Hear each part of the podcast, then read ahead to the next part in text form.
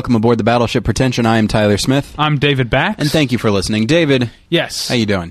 Uh, I'm in. A, I'm in a really good mood, actually. Other than being being sick. Yeah, Um, it's our 249th episode. right.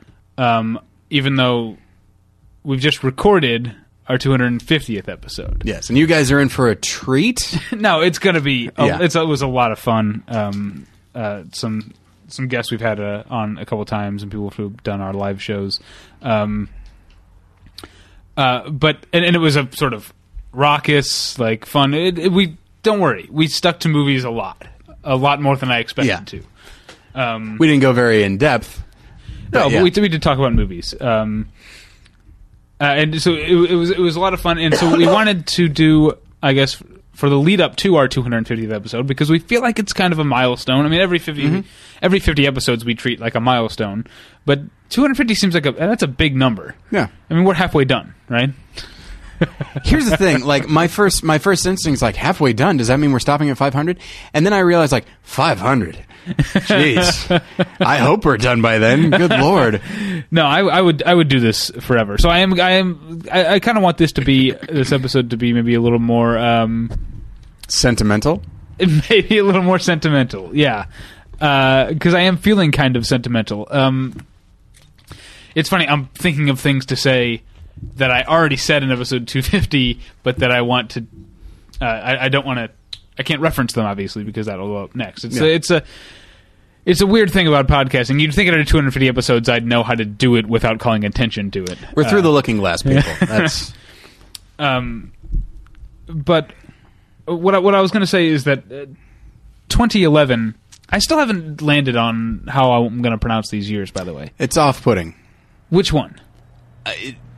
The whole thing. Okay, because just like- sometimes I say 2011. I think I probably say that more often, but sometimes I say 2011. I think I, I think I say 2011. Next year, I think I'm going to bump into the 20s. I'm going to Yeah. say 2012, 2013, 2014. I don't know why, but uh, 2011, I, I I haven't. Well, you know, I said kicked in yet. 2010, but I think the fact that 11 starts with a vowel and 20 ends with a vowel is that. weird. So I like saying 2011. So I have that hard stop. Anyway, this is not.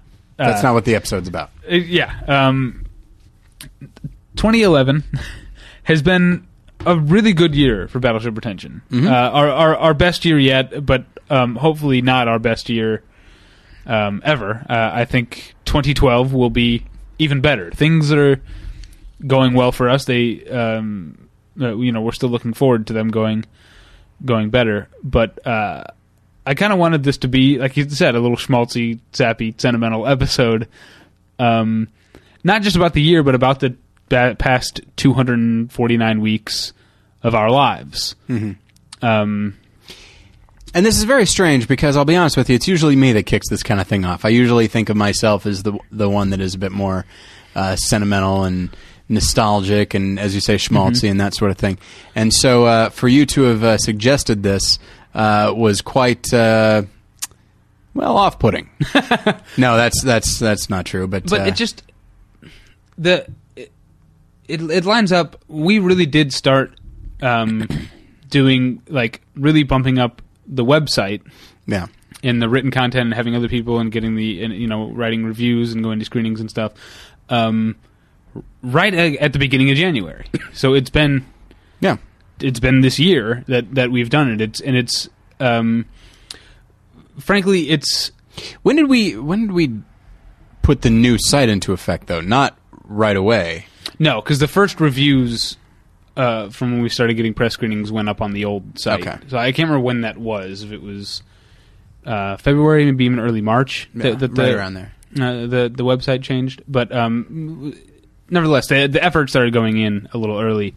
Um, oh, now you made me figure out what I was going to say. Sorry. What was that? Where was I going?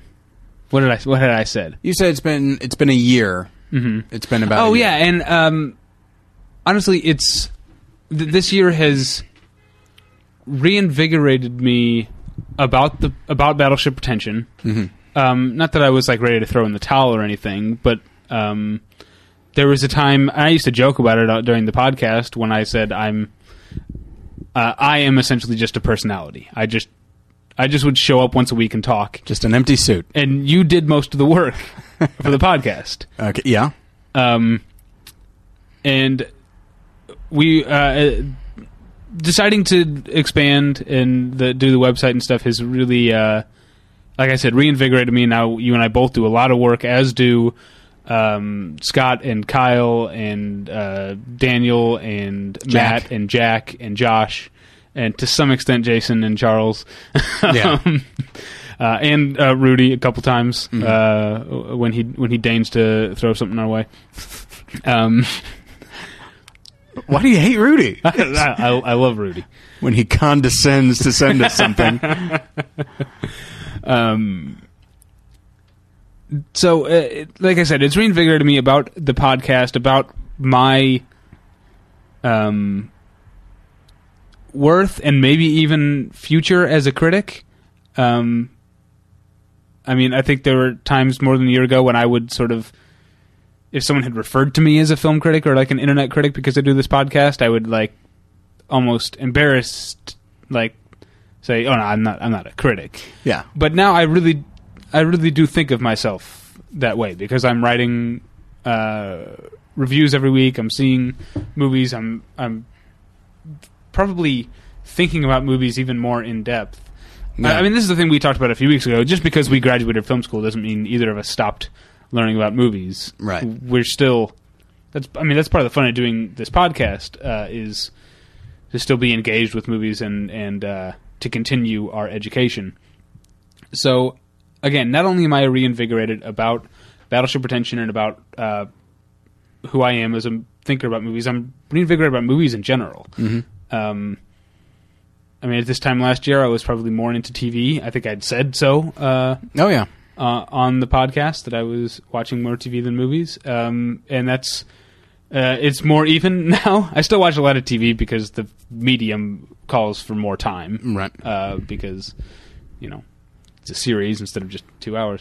But um, But it's also it's also I don't mean to put this in any kind of negative way. It's also easier. I mean, you are at home. Yeah. And with a DVR, you don't have to be somewhere at a specific time. Yeah. You don't have to leave, you know, you don't have to put anything on. uh, you know, so it's uh, it's it's easier to to maintain TV especially these days than than movies.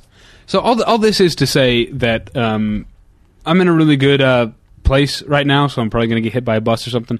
Um, uh, and I wanted to use this episode for us to, like I said, look back on not only the past year but the past 249 weeks. Absolutely. How, how, are you feeling right now, uh, December 19th, 2011, uh, about Battleship Pretension, about movies, and about yourself? Well, that's a I mean, th- the stuff that would go in a therapist's office, you can leave in a therapist. you can go listen to Gilmartin's podcast to hear how I'm doing. Um, but uh, no, it's uh, I, I haven't listened to that, by the way. that episode. No, that podcast. Oh, why you know what? This episode. Never mind. What? Nothing. I just. I was going to be snarky, and I want to try and be positive on this yes, episode. p- g- once in 250 episodes. Okay. Um, of course, you couldn't keep it up. Um, but uh, no, I, I okay. I, I I won't sugarcoat. Uh, listeners know, and we've talked about on the show that this has been kind of a rough year for me. For as far as I can tell, no particular reason. Um, I was dealing with, uh, for the first time in my life, diagnosed depression, and uh, that was rough. And so, be, because you know, it's I hate to, and th- that's the other thing is you don't think that you personally have any views on depression. You think, oh, and, you know, it's fine. I, I- have friends who suffer from depression. It's not the end of the world. And then someone says, well, you, you are this. And then you're like, oh, shit. It becomes like the worst thing. And, um, and the thing about doing uh, this podcast in the midst, and, and I, you know, and I've written both on the More Than One Lesson website and and uh, Battleship Pretension. I've written a couple of things that maybe were a bit too personal, and uh, because I always tried to, well, on the BP side, I always tried to make it come back to film, um, but. Uh, and and what's astounding to me is that as tough as this year has been, and it's it's doing significantly better now uh, due to any number of things, but uh, as bad as the year has been for me personally, the worse it got, the more supportive the listeners were, um, both for BP and more than one lesson. And even listeners, when I was a guest on, you know, like I mentioned Gilmartin's show, when I was a guest on that show, um, you know, I got a, there were all right. Well, there are a couple of uh, people here and there who, you know, the the vibe on on his show. It's a very it's a very good show. The vibe on his show is so uh, generally up with people, and you know, you are not alone, and trying to be encouraging, and that's great. Uh, and then the minute I I decide, and everyone talks about, hey, you know, whatever gets you through the day. Of course, if you say what gets you through the day is God, if you actually just have the audacity to give it a name, well, then people will come and say they they can't uh, snatch that hope away from you fast enough. Even people who listen to that show? Oh, absolutely. Huh. Oh, very much so. Um, it- that is not Paul, by the way. Paul Oh, was No, no. perfect gentleman. Um, very, very encouraging. But uh, and but that's the thing. That, that's some people. Other people were very, very complimentary.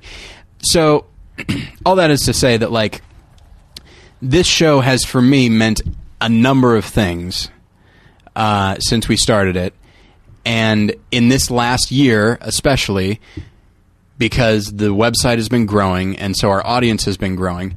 Uh, but also, we have developed uh, relationships with our bloggers, and the very fact that they are willing to do this for free. I mean, they, they get you know they get to go to screenings for free, and that's They get some DVDs and Blu-rays. yeah, and that's basically how we pay them. Yeah. Um, but still, like Oh, and people get to be rude to them on our website. Oh, exactly. Oh, yes. That's the other thing. So, um, and so the fact that, that they're willing to do that, like, We got one guy, by the way, who is uh, he's combing the website for references to Krzysztof Kieslowski, and uh, Man, that guy, that guy is a piece of work. thanks for keeping us honest about Kieslowski, Yeah, friend. yeah, absolutely.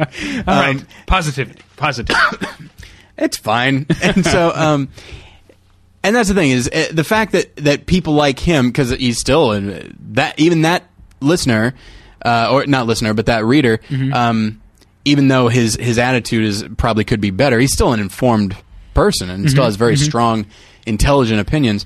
Um, about uh, Kieslowski, and so the fact that we've gotten big enough to start to attract people that probably don't like us or, or agree with us, uh, that's actually a good thing. But that's that's neither here nor there. So just the the social element of podcasting has it's always been there for me. But this last year, as I've really been going through some pretty pretty rough shit, uh, and to have the the listeners and the readers uh, email and tweet and Facebook comment, uh, you know, encouragement and you know, just compliments and stuff like that. Like, you know, admit, admittedly, for a while, I certainly wasn't in any position to receive them, uh, but that didn't stop anybody from from saying putting it out there anyway. And so, uh, for me, this last year has been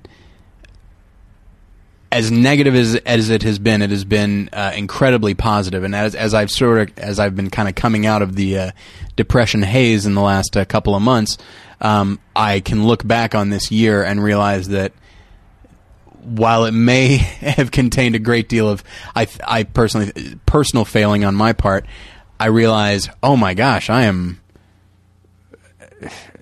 and I even have a hard time saying it. I am like loved by not merely friends and my wife and all that, but I mean there are are listeners that have just been treated me literally like a like a close friend, and uh, and so that for me has been has been this year and.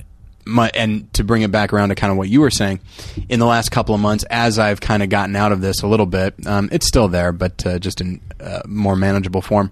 Um, I have been reinvigorated by film and by podcasting, and that's something that we've talked about a little bit. Is just like at the end of an episode, for a while, I would just be looking forward to guest episodes. It's nothing against you, but mm-hmm. you know, it's just like I, I don't want to listen to me, and I assume no one else does. So I just want. I'll just try to get an interesting guest and hold my own with the guest, but really just have a showcase for this much more interesting person that someone might would actually want to listen to. Um, and as time, but as time has gone on, like whenever you, you know you and I talk for eh, hour and a half, two hours about about something like like our our episode last week. You know, at the end of it, I, I was just I'm just so invigorated by it and just like, oh, this is awesome. I love thinking about movies like this, and um and so that and that has come about in this year as well. I've kind of been re-energized in podcasting, and I don't I don't write as much as as the other guys, and I don't really go to as many screenings. Um, uh, partially because I've been kind of on and off working on a been working on a writing project on the on the side, and uh, but because I've been able to kind of scale back my work, I, I'm now able to do both. So all that is a long that's that's the long answer about this year. I will talk more about the show in general in a moment, but uh, for me, that's what this year has been. Okay. Um, let's. I I also want to talk about. Um, uh, you know, I should have looked up, but uh, when our first episode was March March 2000 07. March of two thousand seven. I don't remember the exact date. Um, I'm in a very different place in my life. Almost five years uh, later. Um, is that is that is that true of you? I mean, you're in the same place. I, uh, I'm, in many ways, I'm in exactly the same place. that you're in the same apartment. Um, but uh, there are there are some external circumstances that are different, um, and uh, but from a personal standpoint, as far as relationships and just the direction my life has taken, uh, I'm in a very different place. Yes. Yeah, I I was in 2007 when we started.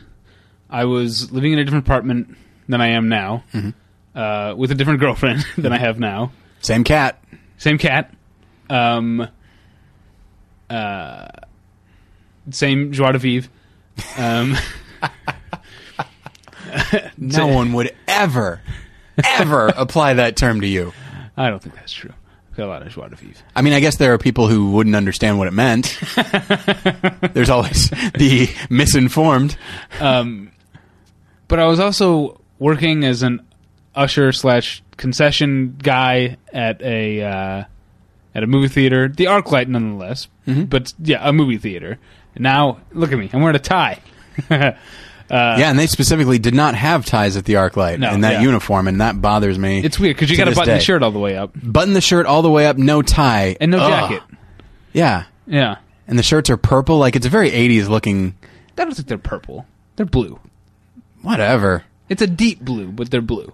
a royal blue, I would say. I don't think it's that uh, vibrant. All right, I think it is closer to a purple, but it's still blue. they need Anyway, to add ties to that thing. Is all I'm saying. bow ties.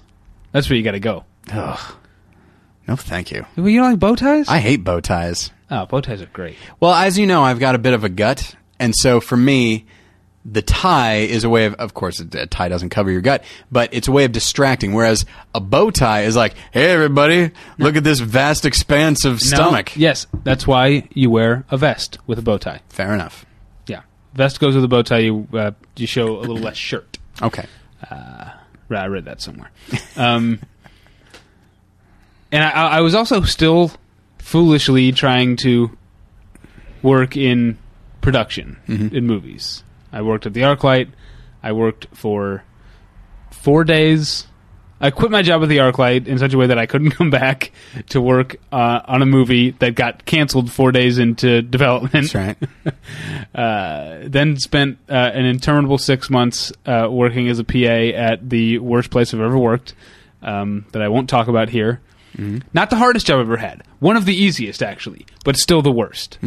Um, then I was closed captioning. Then I was writing for Metromix, which was nice until they let me go. I was a freelance, and I was never hired by Metromix. Eh, that's not the point. Uh, then I was working temp jobs. Then I got an office job. Now I got uh, almost a year ago, I got a new office job where I, you know, wear a tie and can afford to wear a tie.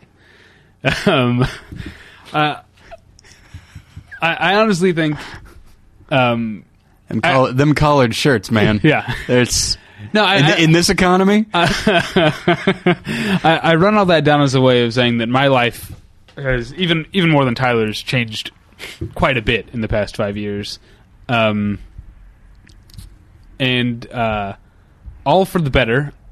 Um, and Battleship Pretension has been a constant and has changed for me along with it. Mhm. I mean, how many different places have we recorded? You know, Weird, right? yeah. Um, but yeah, at a certain point, we settled into here, which I'm glad about. I like that I can. I don't know how you feel about me coming to your house every week, but I like that it's not at my house. I, oh, I like that it is at my house. Just uh, aside from the, uh, in spite of the fact that I've known you at this point twelve years, um, I still will kind of scramble to clean up, even though it's just you. Really? Joking. I clean up the bathroom specifically Okay. because that place is just a mess. Um, that place is a Trainspotting mess. but uh, I, I- what I'm what, I, what I'm saying is that um, I think a part of the through all the changes, even though they've been changes for the best pretty much all along the way. Um, I've been doing Battleship Pretension and caring about Battleship Pretension for the most part, except for some fallow periods, like I talked about. Uh, and I think it has it being a constant, and the listeners being a constant, um, and also the the friends that we've made. You know, I mentioned I mentioned Rudy, and of course like, uh, Ryan as well from Criterion Cast, meeting them at at Comic Con, and some other people meeting uh, the slash film guys Yeah. um, uh, at uh, you know at at, at Comic Con and being on their shows and meeting Dave when he came out here. Just like the the people that I've gotten to meet um, has been a, a positive force uh, in my life for five years, um, and and a constant. Mhm. So uh, that's my schmaltzy stuff. Uh, Okay, I think I'll I, I'll see you and uh, raise it. Um, Okay. I probably won't raise it actually, But no, because, I- your, but I- 'cause your circumstances are more dramatically changed than mine. yeah, but I do eventually want to get into how how Battleship Pretension has changed the way we watch movies. That's fine. And I want to Um, do it without mumbling if I can. So Okay. I'm going to take a drink of water. And uh, by the way, uh, David was sniffling a little bit. He's not getting misty. He's just got. My, he has what I assume is my cold from the last few weeks. Possibly, yeah. Um, It's a, it started as a tickle in my throat this morning, yep. and I thought I woke up with my throat feeling like I had smoked a bunch of cigarettes last night, but I didn't. When's the last time you smoked? No, I had a cigarette last night, Oh, all right. but just one. Okay. Um, and so I was like in the shower. I was like, "What did I? Ugh, why do I have this?" And then like on the drive to work, I was like, "Oh, I know what this is." Smoking's bad for me. Yeah, and then over the course of the day, it just it just compiled. I hate that. Yeah, and, and I'm definitely sick. I'm feeling a little woozy right now. That kind of thing. I Yeah. love the term woozy Do you? Because- it's, cause it's uh, because it is what it sounds like. Oh yeah, all right. Yeah. trying to think of other words like that. Well, I can't. the the the um, if you remember the episode of The West Wing that Ian McShane was on when he was the delegate from Russia, and he said that uh, they want the president to wear a coat when he goes visit Russia visits Russia because all the American presidents bound out of the car not wearing a coat. And in comparison, the Russian president looks and he's searching for the word, and Rob Lowe says "frumpy," and he's and Ian McShane is like. Uh, he's like, I don't know what that means, but onomatopoetically it works. and Rob Lowe's like, you gotta love a guy who doesn't know frumpy but knows onomatopoetically. And Um, that's a good episode. But one, uh, it's one of my favorites actually. So, um, yeah, uh, at the, um, I'll try to speak a little faster than I did uh, a moment ago. More than I did. Uh, Whatever, you know, it's fine. That's, that's what this. Epi- by the way, everyone, this episode is this. All right. So if you don't like it, you're done. But we are kind of following the format where the first part we're talking about not movie stuff. right. Uh, and then we're gonna get into into movies and the movies we've seen over the past five years and, and stuff like that. I mean, hey, some some people enjoy the personal stuff. By some people, I mean one person, Steph Smith. Thanks, Steph. But uh, and maybe friends of ours. But, yeah, I, um, you know what? I shouldn't. Uh, I, I mentioned all the people I met at Comic Con. I didn't mention Steph, uh, whom I met uh, for the first time uh, this year at Comic Con, and had had had a drink at uh, Fred's Mexican Cafe. I wish I um, could have gone to Comic Con. Stupid Josh. anyway, um, dumb Josh, dumb old Josh getting married. Yeah, that dumb weekend. So, um, anyway, uh, and also uh, I'm not going to say it on the podcast, but taking away his fiance's awesome last name that I love to say. You can still say it. Whitsky. There's no H in there though. Yeah, it's W H I T. I see it that way. Oh, okay, fair Don't, enough. Don't take this from me. Okay, Tyler. I'm sorry. It's all I've got. I'm. Oh, really? Oh, wow. You're changing your tune. Um, yeah. So uh, for me, yeah, I came out here and uh, you worked at a movie theater. I worked at a blockbuster, and uh, right. after uh, several months of working there, after, and I had been there at that point with the company for several years, uh, I talked it over with my wife, and I quit with nothing ready. Uh, I quit with nothing, no other jobs ready, and it, that is, by the way, a testament to how awesome my wife is. I was about was to okay say that, that uh, we, we might not still be doing the show if Jenny weren't such an awesome wife. Oh, yeah, that's a big part of it too. Yes, um, she's part of the family. Yeah, and, and now so, of course I don't uh, say her name very often uh, because I don't know why, but my girlfriend's name is Natalie, and she she's pretty cool too. She is uh, wonderfully uh, supportive and uh, especially you know this year the screenings and the live shows and all the time that I have spent. Oh yeah. Uh, on evenings, not with her, uh, yeah. has uh, never elicited a single complaint. Nothing but uh, you know the support you should do your thing for your podcast, yeah. for your website, uh, all all sorts of awesome stuff. Yeah, she also came up with the name for my other podcast. I don't know if I've ever said that. Oh, I didn't know that previously on. That was Natalie's idea. It's a good name. Yeah, I, I agree. Um, so uh, so yeah so for a while i was unemployed and then i start and that's the thing. I came out here with dreams of screenwriting uh, forgetting of course that i'm a deeply undisciplined writer who by the way uh, is not very good at coming up with plot. I come up with characters that are very strong and don't have anything to do with them. And so and then i don't usually realize until that oh 50 pages in and i'm just like damn it. Yeah this isn't going anywhere.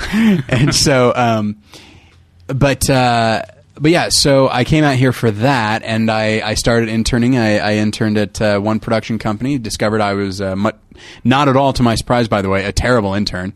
Um, very good typist. And I started uh, I started covering scripts, and then I interned at another place. I was slightly better there because I was doing a lot more script coverage and that kind of thing. Uh, and then I quit that and started working at the worst job I've ever worked at, which was at a, uh, post production house. Uh-huh. Um, and that was bad because not only was I, well, first off, the job that I was hired for, I would be very good at. The job that it became, I was not good at. Uh, that was a little frustrating, a little bait, bait and switch there for old Tyler. Um, but, uh,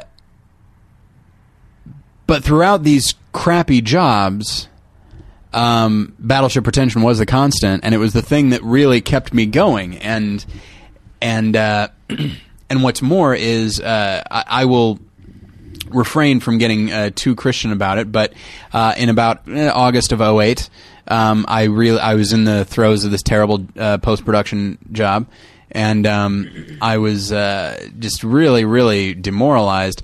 And I started getting the feeling that, the, as far as like the the calling for my life and the direction my life was going to take, should maybe head more in the direction of film criticism. And my first reaction was, why on earth would God ever call somebody to be a film critic? Nobody likes them. Uh, and he can't do, and there's no way God could ever do anything with a film critic. The very, na- like, we, look, we've all read the Teddy Roosevelt quote. All right, about it's not the critic who matters. All right, we've all seen Ratatouille. We all know Anton Ego. Many of us saw Lady in the Water, and I'm sure we all regret it. We know how the world views critics. And so for me, from a spiritual standpoint to think why on earth would would God ever call someone to be a critic? Uh, but then I finally kind of gave myself over to the idea of it, and it has paid off in spades for me uh, because being able to talk about movies from the outside, and we've talked about this before uh, recently, the way critics watch movies as opposed to the way people who make movies watch movies. And when I finally, I'll, I'll, I'll say the word, I was reluctant to say it for a long time. When I finally gave up mm-hmm. on the mm-hmm. idea of being a writer uh-huh. and moved to, to cri- uh, the you idea a, of being a screenwriter, a screenwriter, right. um, and moved to the idea of being a critic, uh, I, I don't know. When I finally moved over, there was such freedom in being able to talk about movies however I wanted. Mm-hmm. And so, um, so uh, as I finally, excuse me, as I finally gave myself over to it, it was exciting, it was freeing, and the way in which we could have the conversation changed. And sure, I, I became. I was always a little prickly about the idea of of people bashing critics. Um, and there's still plenty of people online who say like, ah, critics, what do they know? You know, they're just they're just standing in judgment of film. You know, they've never made a movie. And incidentally, I do I did have this thought the other day.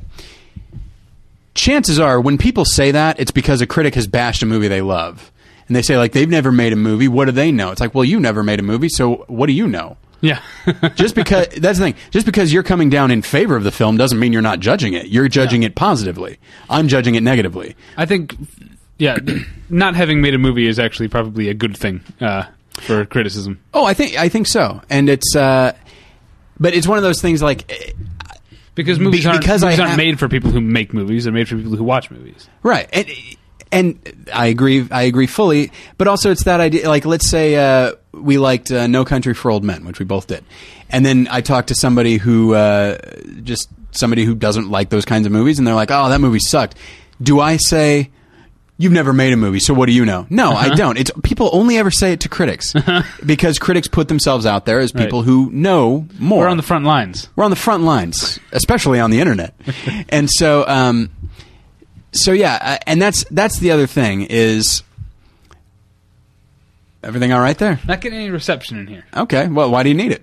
Uh, texting my girlfriend. Oh, okay. Um, Is this distracting you? yes. Go ahead. Let me ask you this: If I did this, While I was talking, yeah, look, I could talk right through it. all right, fair enough. Um, You know, We- I, I'm can not doing this this show out, by for the you. way. I'm doing this show for the listeners. All right. Oh, we're not cutting this out. Okay, fair This enough. gold. Um, so the last thing that I'll say is that, uh, as everyone knows, I'm very, very neurotic. Um, I never thought of myself that way, but it has become clear pretty quick uh, that that's what I am. I don't necessarily like it. I'm trying to fight against it, but there we go. And as far as like I, I talked about some of the personal uh, changes, I, I still have issues with with myself as a critic. As I wrote a fairly uh, long blog talking about like this constant worry of being a fraud because I haven't seen this movie or that movie or whatever. Um, but to go back to what I was saying a moment ago, when you and I talk for an hour about something that could not be more academic, it is so much fun. And by the way, in that moment, that is where I get any confidence I have in life. I think I'm a, I think I'm a pretty good husband. That's probably as far as I'll go. as a friend, I'm deeply flawed. Um, and as as I said, I, as a writer, I'm undisciplined. Like there's pretty much every element of my life. It's like okay, I, I'd give myself a C plus B minus. Um, and and again, as a as certain when it comes to certain aspects of criticism, I, I go I still go B B minus. But when it comes to the ability to talk, and but what's more is just the excitement in talking and, and knowing that I genuinely love movies. When people say ah, critics they don't like anything, fuck you. I love movies, and you love positive.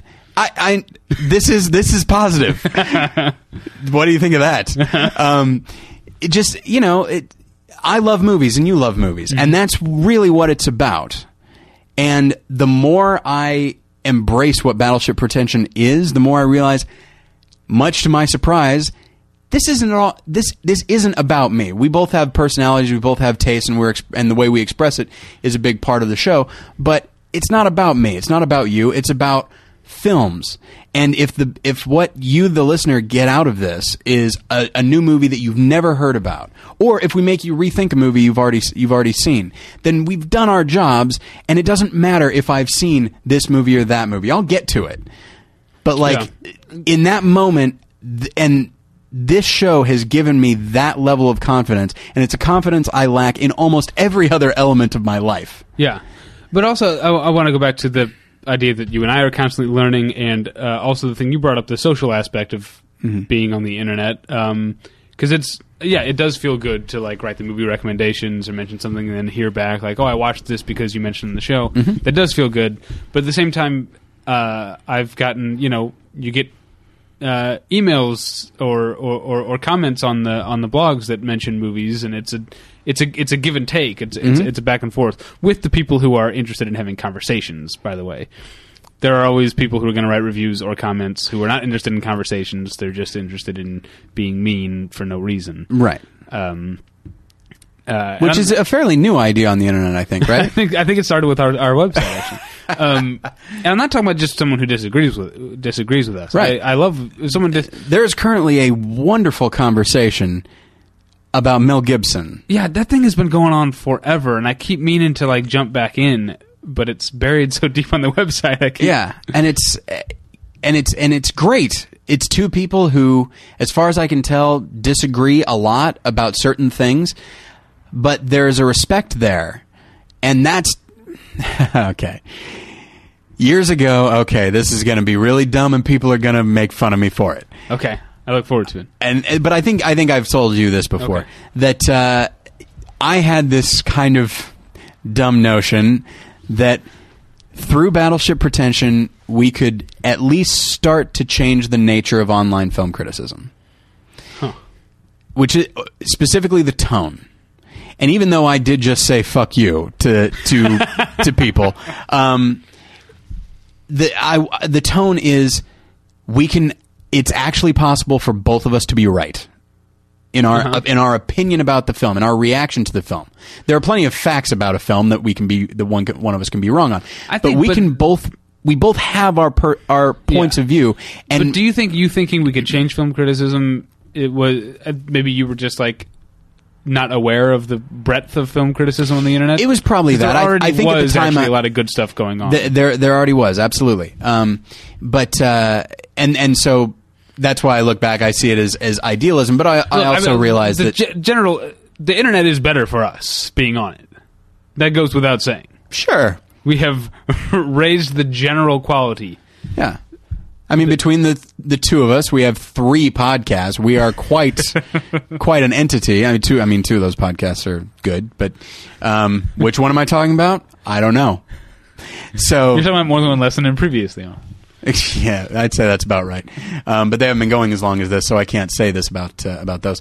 Um, so yeah, it's and so when I when I read, at the very least, I don't think we've changed anything at all. But when I do read those comments about Mel Gibson going back and forth, intelligent, respectful comments by people who disagree, um, I'm excited that while we certainly didn't change anything, we at least are giving people a forum in which to do that, and in which we hopefully through the show and also through the blogs themselves uh, encourage people to think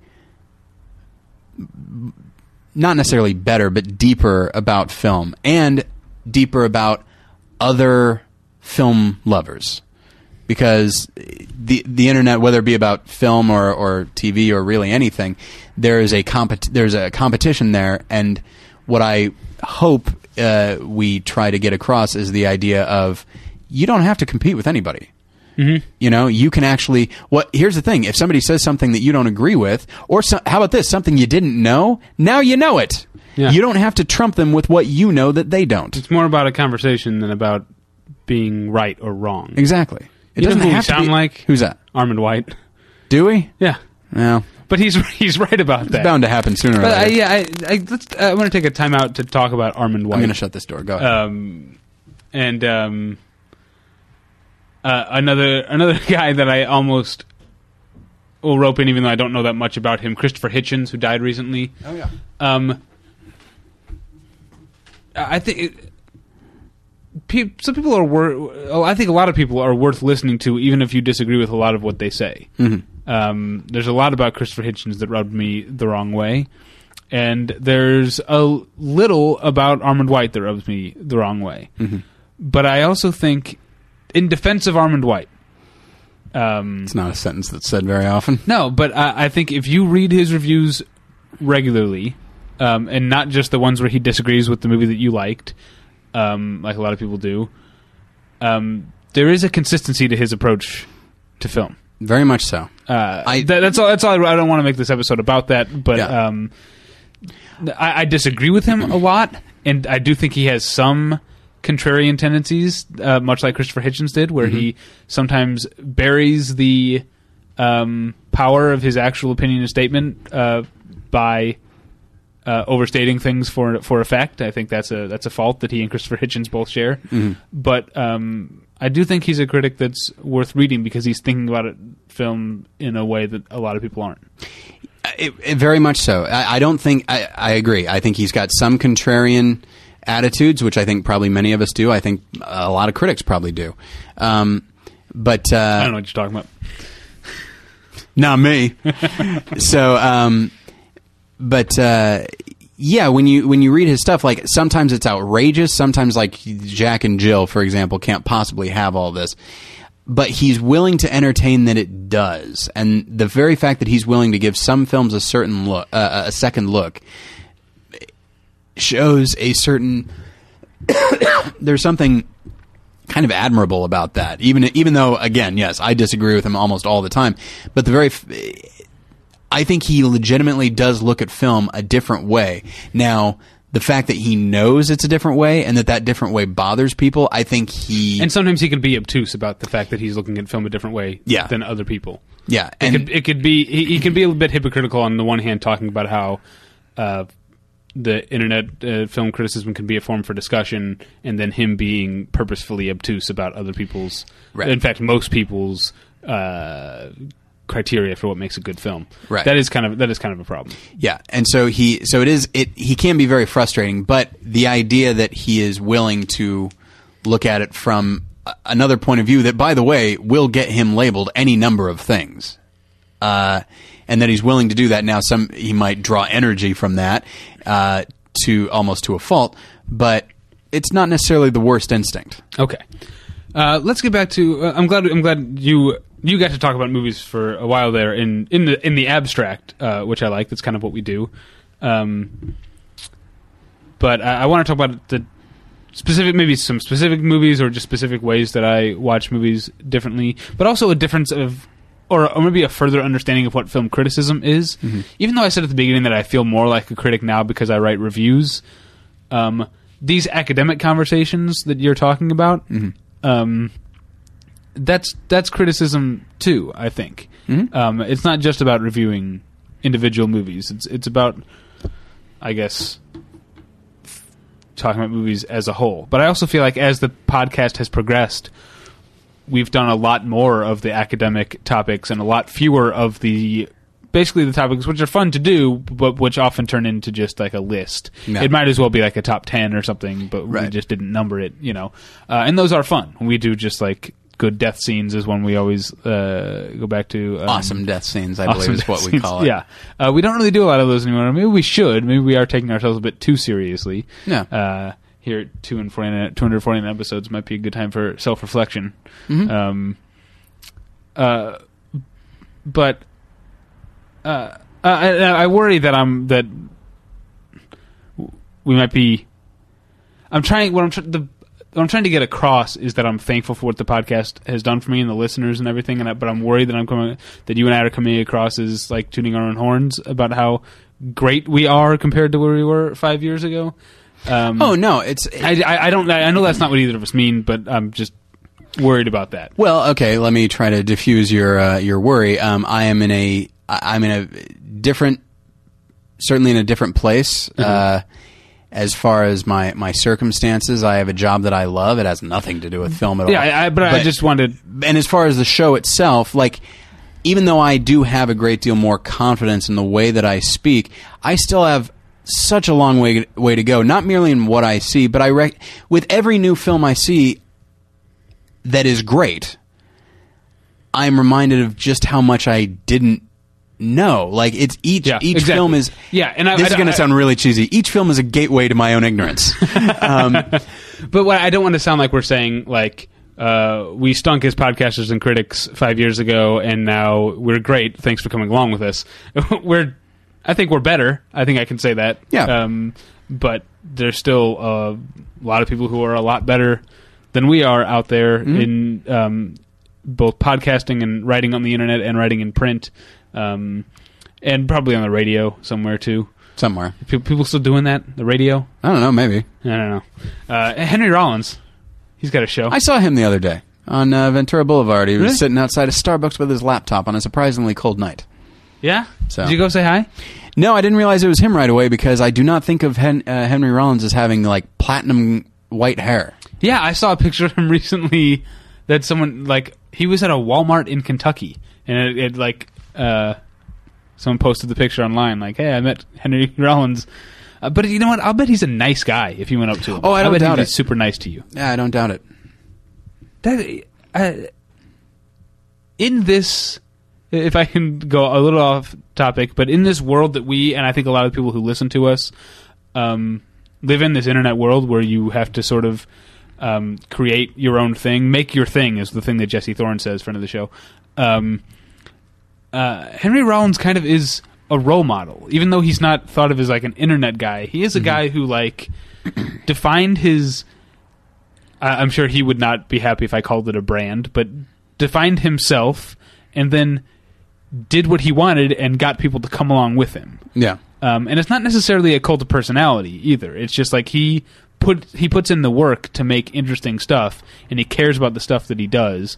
Um, yeah, Henry Rollins is a, a role model. I think a lot of people should look up to him and listen to if if his if his uh, syndicated music show airs on a like public uh, station near you. Here it's on I think Saturday nights eight to ten uh, p.m. It's great stuff and he he doesn't just play a block of music and then like talk back like count back the uh the songs he like stops between each song and like tells a story about the song and the and the band and uh, it's he's he's awesome Mhm. i think henry rollins is great Let's try to get him. sure yeah Um, bring his own microphone i don't know if you know that's a thing he does Oh, I he does know. when he does his sort of tours of like uh spoken word stuff he has his own microphone that he Hmm. brings I don't like that at all. uh, yeah. What's wrong with my mic? all right so let's let's talk about movies specifically Okay. because um, there's the first episode, and I'll bet any podcaster has the same experience. The first episode you do, you end up trashing. Yeah. That's been that was my experience on both the podcasts Mhm. that I have done. Um, and the first one we recorded, which we ended up trying, I don't think it exists anymore. If it does, No. well, no, it doesn't because No. it was it would be on my ex girlfriend's computer, and I think that computer crashed and everything was lost with it. There is, I believe, a five-minute clip from it uh, available on, On our MySpace on our page? old MySpace page, which I never bothered taking down. Um, but and I guess we were just doing this because it was a trial run. We just decided, even though it was March 2007, well, I guess that is kind of our mo to talk about our favorite movies of 2006. Mhm. Um, and I look back at that list of movies now, um, which has of course changed because I've seen some more movies um, from that year. But uh, I, I was looking at it the other day and just th- trying to remember what I had to say about it, and I think I know. I st- again, I still have a long way to go, but I have a lot. I could talk about film a lot more intelligently, or maybe just more confidently. Is the thing Mm-hmm. because I remember talking about how one of my top ten films of 2006 was Borat, and that still tr- that still holds true. It is Mhm. one of my top ten films. Um, but I remember not being able to articulate, and us like laughing about it. That's another thing. Early podcasts, uh, a lot of hosts laughing at each other, which of course we still do, but Yeah. we're funny now. But um, Oh, good. Yes, that'll. I'm sure that'll. That, people will be fine with that statement. And man, I should put up disclaimers like, here I'm being sarcastic. When I say the internet is better because of us, that's false bravado. Mhm. Uh, when I say that we are hilarious, false false bravado. It's still pretty funny. I mean, Uh, but I think we we have gotten maybe more aware that we're doing this for the listeners, not just for each other. yeah. Anyway, we're getting off topic. Um, you know, but now I can think about Borat and uh, think about why uh, why you know why I loved it so much. It's not just that it is very funny, um, which it is, Mhm. but it's that it uses uh, comedy to disarm in a very real way and make points that um, an audience might not be receptive to if they weren't uh, weren't laughing about them, which is a thing that good a lot of good good comedy does. But also just um, uh, in terms of structure and form, um, and in in terms of uh, Sacha Baron Bar- Sacha Baron Cohen's uh, personality, the sort of like uh, gonzo journalistic uh, type of approach to uh, to Borat, and um, less so to Bruno, which was bad. Bruno, uh, Borat, one of my favorite films of that year. Bruno, one of my least favorite films of that year. Hmm. Um, not really looking forward to the Dictator. Um, but anyway, uh, all that that I just stumbled through, I couldn't have even said that five years ago, even though I'd been to film school. Yeah. Um, you know, in in film school, you maybe you write about movies, um, but unless you don't, you're not forced to talk about them, and you're not forced to write. Uh, I I don't know. I, I guess in film school, to a certain extent, you are learning, but you're writing to a certain extent for the teacher for the grade Right. um, and I care more what the listeners think of me than I do what my teachers thought of me. Uh, so I actually, I actually want to be not necessarily right, but I want to be interesting or insightful about a movie. I guess I want to be right, but I don't want to say that there is a right or wrong when you're talking about movies. Um, uh, and uh, I don't know that I, I definitely didn't have that five years ago. I remember uh, back in school, um, I was taking a uh, silent comedy class, and I wound up, and we wound up wound up having to write uh, pretty long papers about uh, Chaplin, Keaton, Lloyd, and then we were going to do one about Langdon, but due to uh, various class cancellations due to weather, uh, we wound up only seeing one of his films and weren't really in a position to write a long paper about uh, the one film we saw. But um, but I remember writing a, a paper about Chaplin, about his um, socialist uh, tendencies in his films, and I wrote the paper because I knew I could. I knew there was plenty there. Even, but I I did not believe Chaplin to be a socialist. Like it's definitely there. Don't get me wrong. Like th- those, so, some of those themes are there, but I don't believe them. Uh, which is, I don't believe that he would call himself a socialist Right. or a communist or anything like that. But it was an easy, not an easy paper to write, but there's plenty there. So I went, I I wrote a paper that was good. It got a good grade. But intellectually dishonest? Yeah, and I did it because I could. Right. And then, th- and then, thankfully, even just from from Chaplin to Keaton, and then from uh, Keaton to Lloyd, I I started to change the way I I uh, wrote papers, and I realized like I- I'm going to write what I want to write. I, you know, I don't. Yeah, I, th- I think I think there's something left over from the high school mentality of just do what you do what you need to do Yeah. to By the way, to get to move on. That's our high school mentality. Plenty of people did do great work in high school. Oh, absolutely. No, absolutely. Um, but uh, and so when I when it came time for me to talk about Keaton, then I talked all about his obsession with uh, mechanism, and that was something that I did believe very fervently. And the more and what's more, and this is something that I think has has happened even more so because we are required by nobody, by the way, uh, except ourselves, uh, to talk movies for at least an hour every week in hopefully an intelligent way. The very fact that there is an audience holds you accountable. Um, I discovered that the more you believe something, or the more you're inve- personally invested in it, some people would say that the more you're personally invested in it, the more defensive you're going to get of your own per- your own attitude, and that that could that I think that is true a little bit. it's a but I- risk you run. It's a very much so. It's a slippery slope, David. um, but what is mu- what is much maybe not more likely, but it, something that is as likely to happen is that the more invested you are, the more interested you are in seeing how deep this goes. This this theory you might have, um, and so as you explore it further, you may find that it kind of makes a right turn, and you and the more committed you are to that, the more willing you are to make that right turn and say, "I was wrong initially. Let's see where we go." And so when I first came up with this idea, it's like, you know, man, this Chaplin, this uh, this Buster Keaton sure is fascinated with with uh, experimenting with the camera. That's really something. Mm-hmm. And then it's like, I I think I could write a paper about that. Okay, well, what does that mean? Experimenting with the camera. I mean, that also means experimenting with editing. And then just like it's weird that a comedian would be so fascinated with just the mechanism of filmmaking. But wait a minute, he's fascinated with mechanism all the time uh, of everything, like his obsession with trains and the general, and like like the more I thought about it, the more it's like, holy shit, this goes, this rabbit hole goes deep, and uh, and so it's and that's and and there's the exhilaration that that we're talking about. Uh, if you're willing to go down this path completely and with as much of an open mind as, as possible, I think it's much it's so much more exciting and it's so liberating than to just say uh, Keaton likes machines.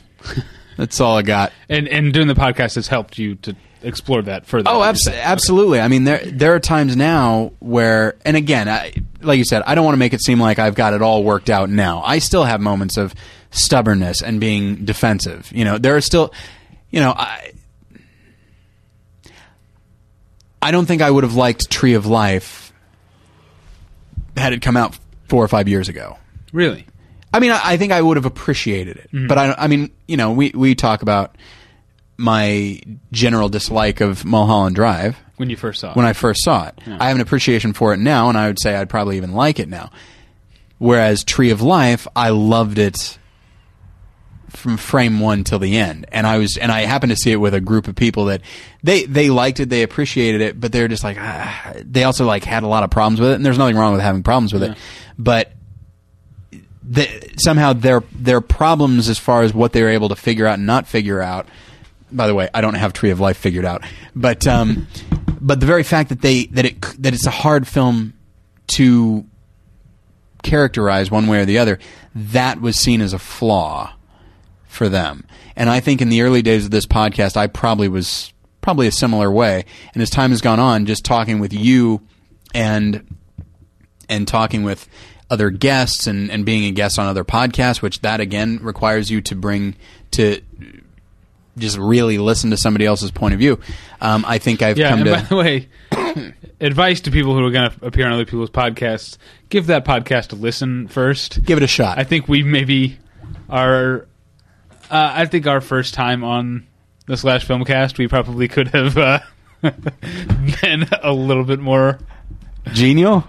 or just aware of what they were doing at that time. They were so nice to ask us on, and I think we were we kind of like had blinders on to. At, at that point, we still had blinders on to the fact that there was this whole internet film blogging podcasting community, and so I think I was completely unaware that they had like so many more listeners that were like well known or what slashfilm.com was and I was just like, Oh yeah, I'm going on another podcast. I don't think I was mean, but I think uh I knew they were bigger than than us. I think I knew that too because yeah, but uh we definitely I, I, I Were you still- saying there was a bit of a swagger to the way that we were uh, approaching the whole but the wrong situation? kind. I think I still have a swagger when I go on the people's podcast because that's the dumb persona, I guess, Mm-hmm. that I have.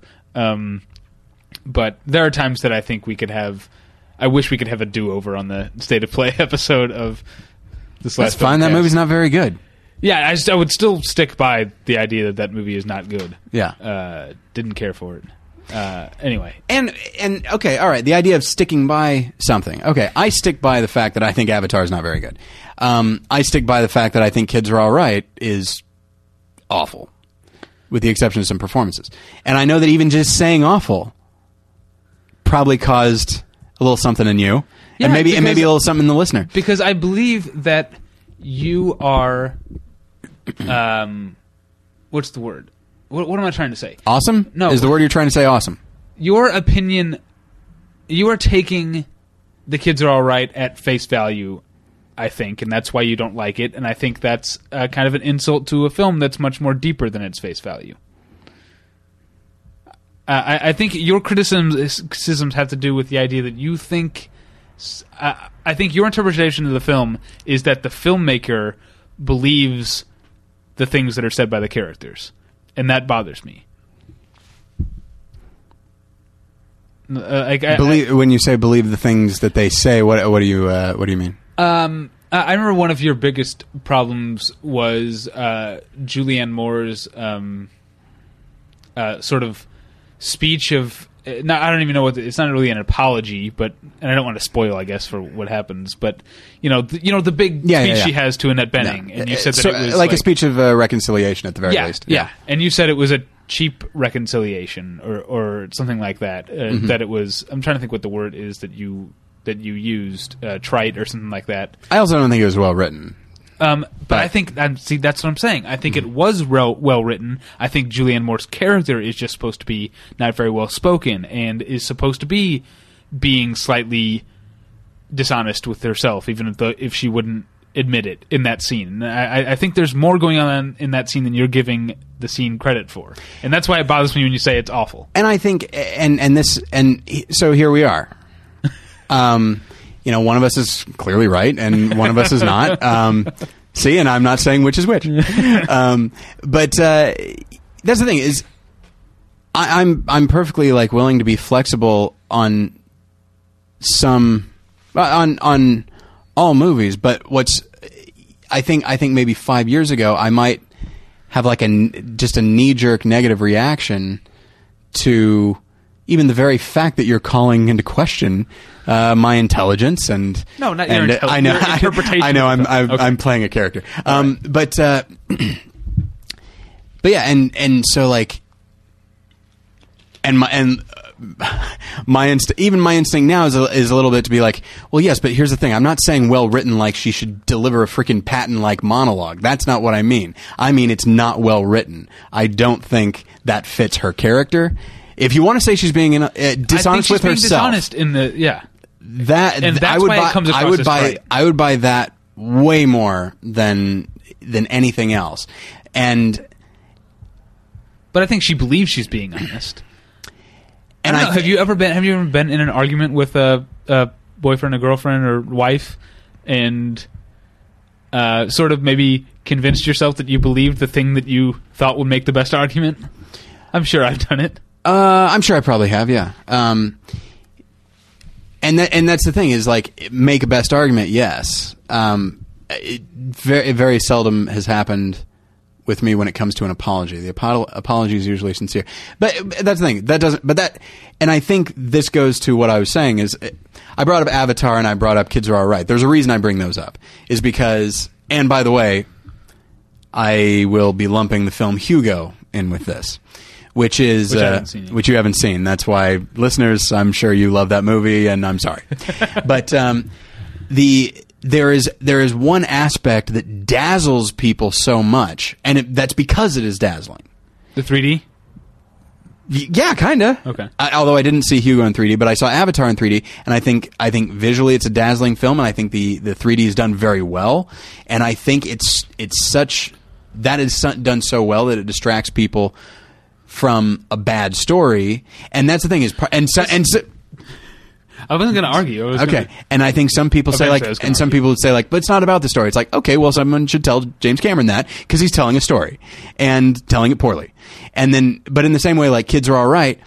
I think the so Avatar, you've got special effects and, and all of that, and I don't mean to sound dismissive of that. It's great. He really creates a, a, a whole other world. Um, whereas kids are all right. I think it's the acting. If you were to read the lines on the page of kids are all right. Mm-hmm. now, of course. I, it, okay, let me finish that thought. If you were to read the pa- the words on the page of Kids Are All Right, I think you'd be like, "This is not good. Is this a first draft?" I think the actors elevate it, and Julianne Moore in that moment is great. I think mm-hmm. any idea of I think any any any idea of her dishonesty, whether she's aware of it or not, um, I think that's purely a function of her. Now, of course, one could say it's also the function of the director giving her that note to play. But part of me is like, you. I try not to emphasize the script as much as I used to when I was when I was younger, and maybe even when we started this podcast. Um, But when a when a film is that that type of film, then I feel like the script needs to be better than four or five separate instances of somebody saying "fuck you" and leaving, and that's the end of the scene. Like, it, like either that is John Cassavetes level uh, realism, or it's lazy writing. That is not, and that film is not John Cassavetes level realism. Because in real, in reality, as you were saying, like her apology isn't worded p- perfectly, and that's great. That's a good thing. That's they should continue with that. Um, but like, and it fits with her character. But um, but I don't know. It's but the the film there's there's enough moments of contrivance in the script that makes me question the moments where it's like if this were a better script, I think I'd give that line more credibility. But because there's so much other stuff where it's just like, oh, really? She goes searching and finds hair in the brush, and oh, that's a it's a reference to something that happened earlier in the script. And okay, I, I, oh, and they're talking about like, oh, we can't do this again. Oh, smash cut to that. They just did it. wah wah. Like I- moments like see, that are that- to me what That moment is not played for comedy, in my opinion. If it were played like the wah wah, like you're saying, that would be hackneyed. I think it very much plays it for that, and their sex scenes in general are played for that. They're Huh. they're more goofy than they are uh, not goofy, but they're comical and exaggerated. Do you think so? I think they're like sort of. You know what? Maybe we're having different kinds of sex. I thought they were. I mean, they were definitely exuberant, but I thought there was a uh, honesty to them. But I want to talk about. I want to talk about Avatar first. okay, because and and bring it back to the general topic that you and I have become more because we uh, went in with this almost unstated like mission statement that you were talking about earlier that it's okay for both of us to be right. We've been able to um, develop the things that we care about in film and bring them uh, to uh, to the discussions, and that's why. Whereas with the kids are all right, there's a part of me that will probably never stop trying to convince you that it's a great movie. and I, I'll probably do the opposite. so Uh, but w- with Avatar, I totally understand everything you Yeah, like. yeah. But I still actually really like Avatar. It, it was one of my top ten movies of the year, and I stand by that. Um, even though I, yes, uh, there's some intellectually dodgy stuff Mm-hmm. in it, and also the dialogue is bad. But when you say he's not telling the story well, well, when you say people say it's not about the story, I don't think that's quite right. He does develop a wor- world, but it is still about the story. When you say he's telling it, not telling it well, what you mean is he's not telling it well with the words, uh, and I agree with you. But I think with the images, which is something that I, as you know, a formalist, that I, I Oh, good. I, I'm not completely putting myself in that corner, but uh, it is something that I value. Um, and a structuralist, that's my new thing. Um, that's my new. Thing. I think I said that last week, didn't I? I think so. Yeah. Um, I, I, think it is that um, Avatar visually is still more than the sum of its parts. It's not just a great uh, um, world that he's created. It has pr- propulsive forward momentum and taps into some primal desires about you know uh, loving and dreaming and flying and freedom and all that ki- kind of hokey stuff.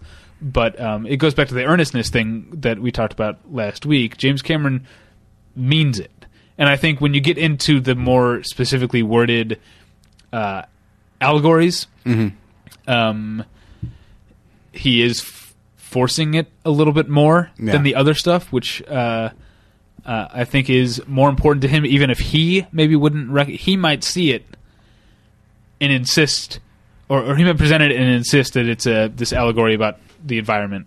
Right. And you know, uh, taking care of the the environment and native peoples and stuff like that. Um, but that's the thing. The thing that I believe once a film is made, then whatever the director says is the point of it isn't I agree. uh, not, is no longer relevant. I'm talking about the film. I'm talking not Yeah, talking what it's, the director said. it's ours now. yeah, it is in a way ours now. Um, so uh, when I say that the uh, um, the environment, the the clumsy environment allegory is um, a minor background misstep for Avatar. I believe that, and I believe that it can be true for me because that's the way I watched and that's the way I experienced it. and I think that for for me, he's he is trying to use the effects as a way of almost Trojan Trojan horsing something that he. I mean, that is not a B story, nor is it even a B theme. I mean, that is forefront. That is right there. And when I say it's he tells the story poorly, I don't m- merely mean in the words. I mean in character archetype. I mean in structure of the story. Um, th- that's and here's the thing. Like he is a, a strong visual filmmaker. When the tree, when the giant tree comes down, Uh-huh. and and ash is raining down. I mean, we all know what that is. Yeah, I mean, yeah. we all know what that But seems saying, like. b- And before we get too far Okay. afield here, this is what I'm talking about. That you and I, it, because the idea of story structure and character arcs Mm-hmm. and archetypes is uh, higher on the priority list for you. Yeah. It's going to rub you more the wrong way, and this is what we're talking about. We can both be right. and it's and but to me it's it's almost like if if the film was going to do what what you said part of me is like man i wish it would just had i wish it had liberated itself from the idea of a story. You know like i wish that it had been more i mean i brought up tree of life earlier. I wish that it had just been mm-hmm. like we have characters we have a story it is the loosest possible thing and we are going to go off and, on a flight of fancy and just have it be a film all about discovery without having to make it about this this other thing. It's almost like, oh, Cameron, didn't you realize what you had before you ruined it? Yeah. And I don't know, think he's ever going to be. uh, James Cameron is not an impressionist. He's never going to be able to do that. um, although I do wonder if someday the technology will advance to the place where you can create a world like uh, what's it called, Pandora, Pandora, yeah. um, and then just have an improvisational film within it. But be- Wouldn't that because be of- wonderful? Because of the way the technology works right now, obviously you have to. Yeah, everything needs to be worked out year, almost years in advance. Yeah, um, but yeah, that would be wonderful if you could just do things like. Uh, I mean, the the part my favorite part of Avatar is when they tame and then fly the uh, dragons at first. The, the, that first scene, uh, it's because it's there are things said in the scene that aren't important at all. The scene is totally uh, just about uh, action and movement, um, and yeah, I, I honestly, if it had had more sort of stuff like that, experiencing these emotions of like new discovery of a new world and new possibilities with your mind and body, which is what was important to me about it. If you could have an improvisational Tree of Life type film, but with the kind of kineticism of Yeah. Avatar, whereas Tree of Life is a little more elegiac. Is that how you? Uh, that's a word I only read. elegiac, because it would be elegy, so probably elegaic. I don't know. Anyway, um, uh, that would yeah. But anyway, that film, that like uh, hyperkinetic but still impressionist version of Avatar that I'm imagining in my head right now is amazing, and that's that's what I would really like to see.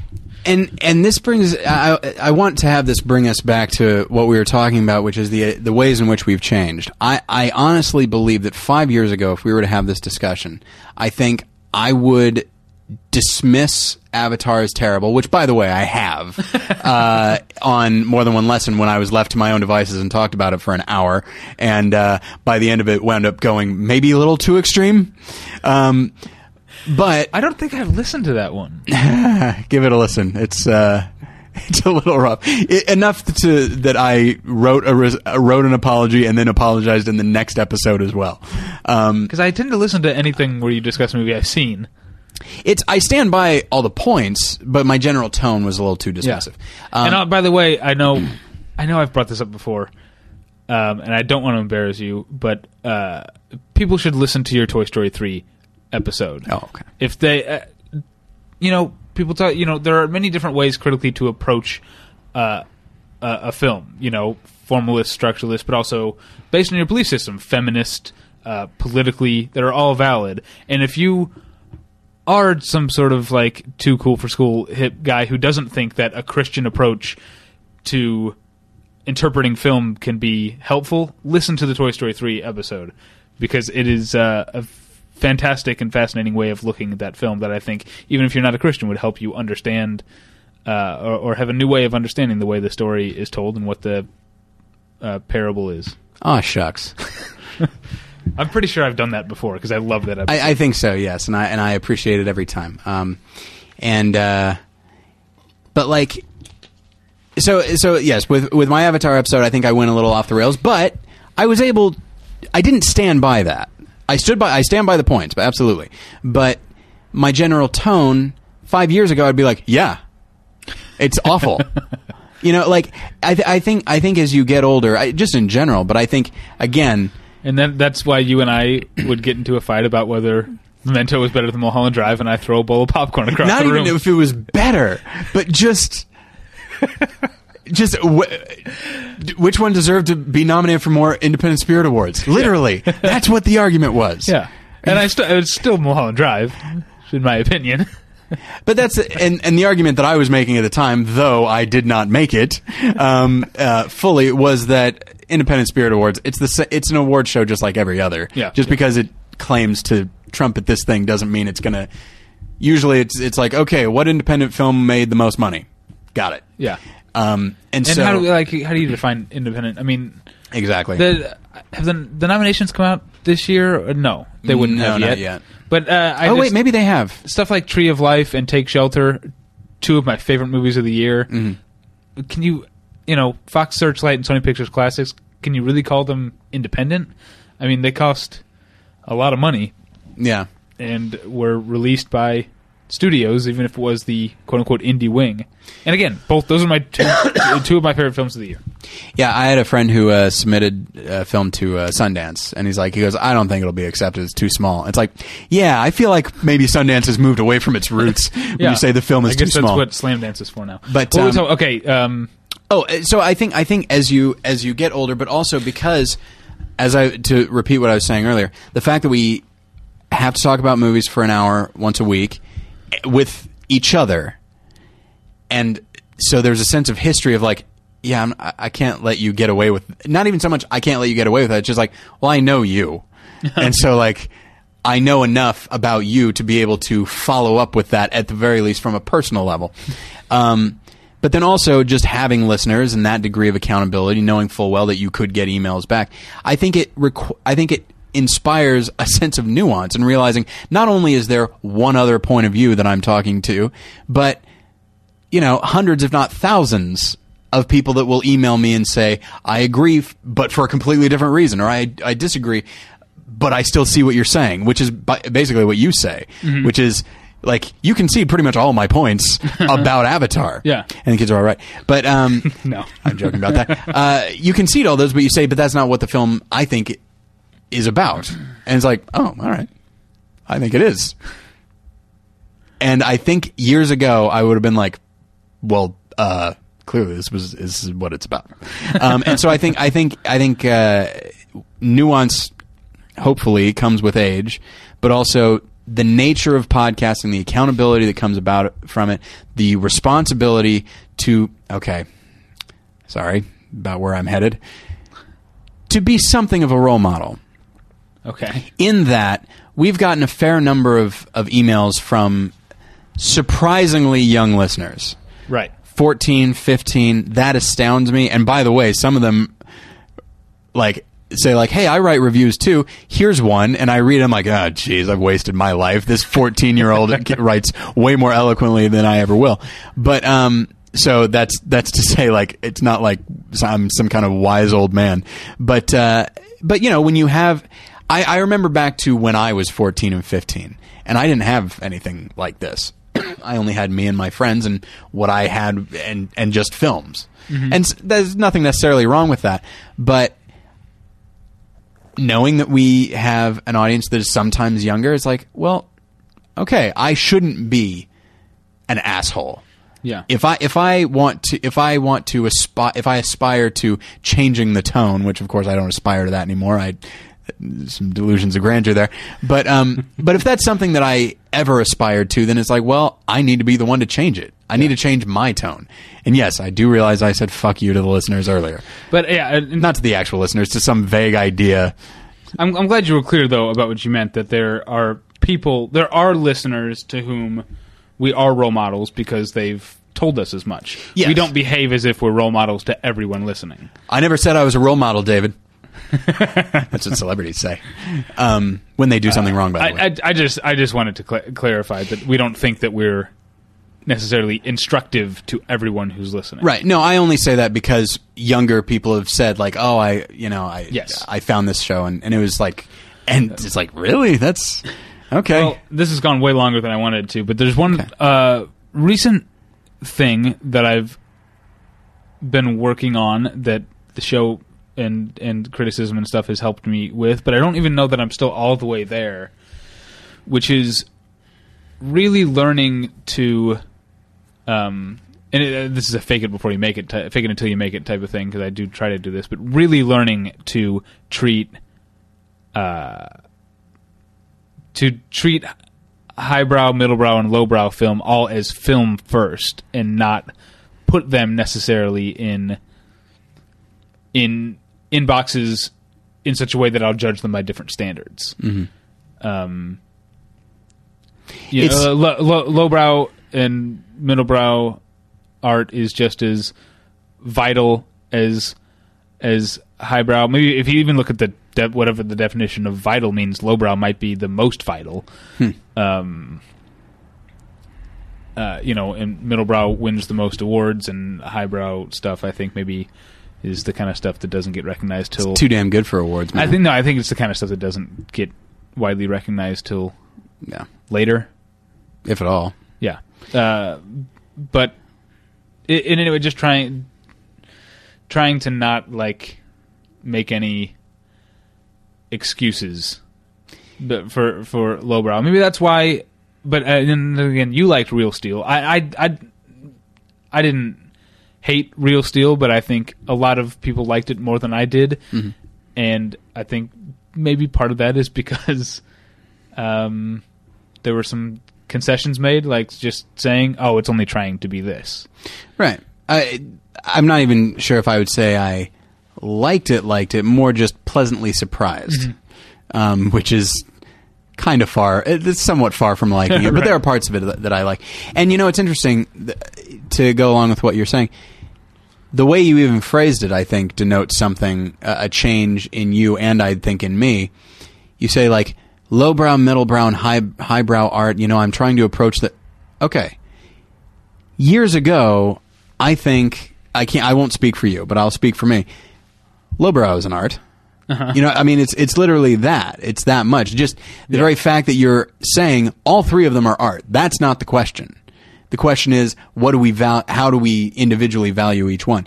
And so, whereas I think Yeah. years ago, when I was younger and I perhaps a bit more brash, um, I think I would have. There's entire genres of film, and okay, epic movie.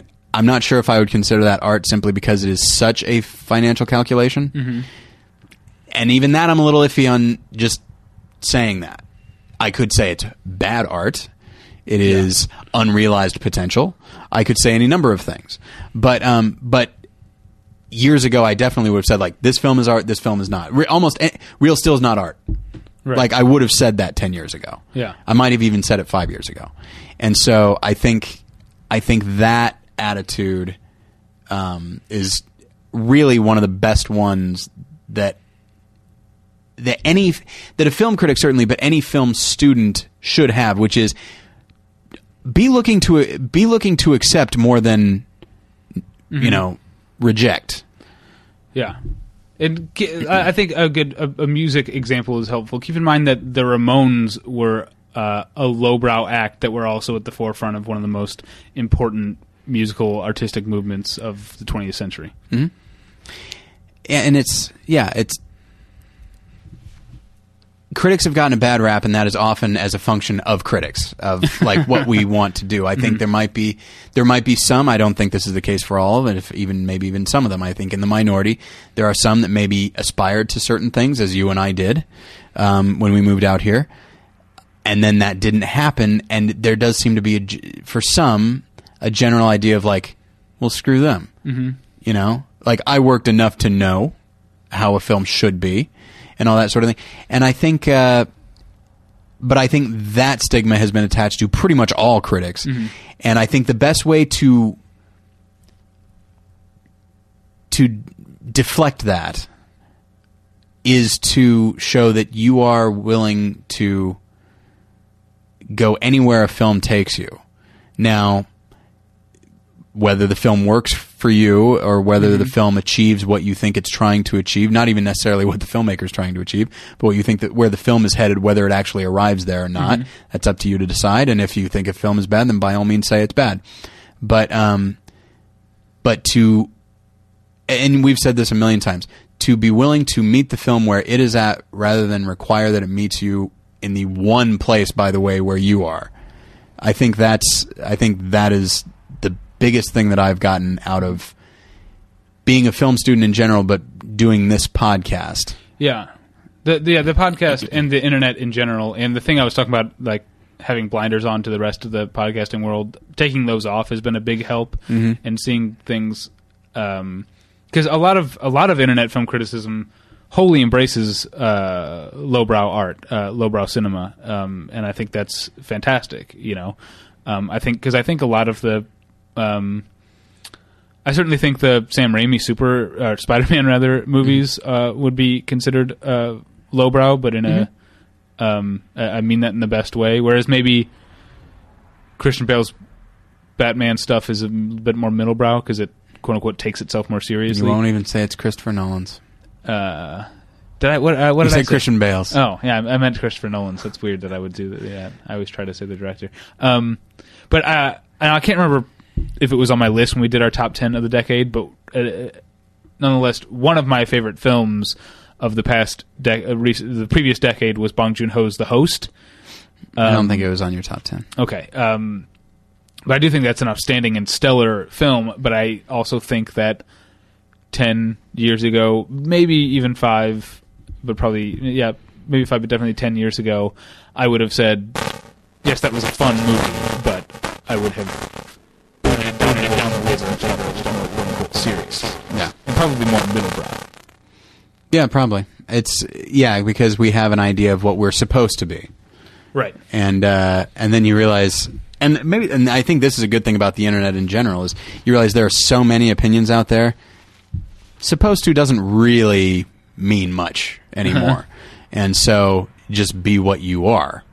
And I think that's I don't mean to say like, hey kids, be what you are, but just for me, that is kind of what is has come about. I mean, as I said, I wrote a blog recently about this feeling of like being a fraud because I'm not this thing, mm-hmm. and tr- and trying desperately to reject this notion of trying to be what I think a critic, like this image of of a critic, as opposed to well, who what's the critic I'm going to be?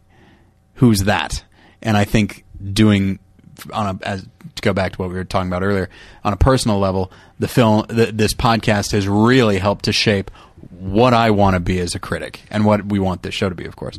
And uh, so, yeah, Well, you know what I want to be what's that? at home asleep because I'm sick. Fair enough. So let's wrap this up. Um, I do want to end on one schmaltzy, super sappy note. All right. Back on episode 52, if you'll recall, mm-hmm. and we were just about, it was our, obviously that's a one year anniversary, Sure was. and we were just about ready to wrap up, and then you interjected to say something really nice about me, about how you didn't want, you wouldn't have wanted to do the podcast without me. And it's, I know it's been Did I say that? yeah. It's been like four four years since that, but it really stuck with me. So I wanted to say that not only do I echo that sentiment that there's no one else I'd want to do this podcast with, um, uh, I also want to add that if I had started doing this podcast with someone else, I wouldn't still be doing it now. Damn right. The only person I want to do this podcast with for five years and for five years to come is you. Thank you, David. That's very nice of you. So you can find us at battleshippretension.com or on iTunes. You can email us at david at battleshippretension.com or tyler at battleshippretension.com. You can follow me on Twitter at twitter.com slash the pretension and follow Tyler on Twitter at twitter.com slash more lessons, which is the official Twitter of his other podcast, More Than One Lesson, which you can find at morethanonelesson.com or on iTunes. And you can find my other podcast, the weekly television review show, previously on at previouslyonshow.com or in iTunes. Uh, by the way, over at battleshippretension.com, there's always uh, new reviews of theatrical releases and of DVD and Blu-ray releases and some other features going up um, all This the time. year, The- this this week, this there's, week, the, you will there will be reviews. No, this this coming week, by the way, is what I'm saying. Oh, there okay, yeah. there will be reviews of. Um, in fact, Steven Spielberg's War, War Horse. That review is probably up by the time you're listening to this, Mm-hmm. and also um, I might mispronounce this, but Asghar Farhadi's A Separation. There'll be a review of that. Uh, spoiler alert: it's one of the movies of the year. You should definitely be checking out A Separation if it comes to your town. Uh, so that's what's going on at BattleshipPretension.com. Thank you so much for listening for 249 weeks. And you won't want to miss next week either. It'll be fun. so thank you. Thank you for listening, and we'll get you next time. Bye. Bye.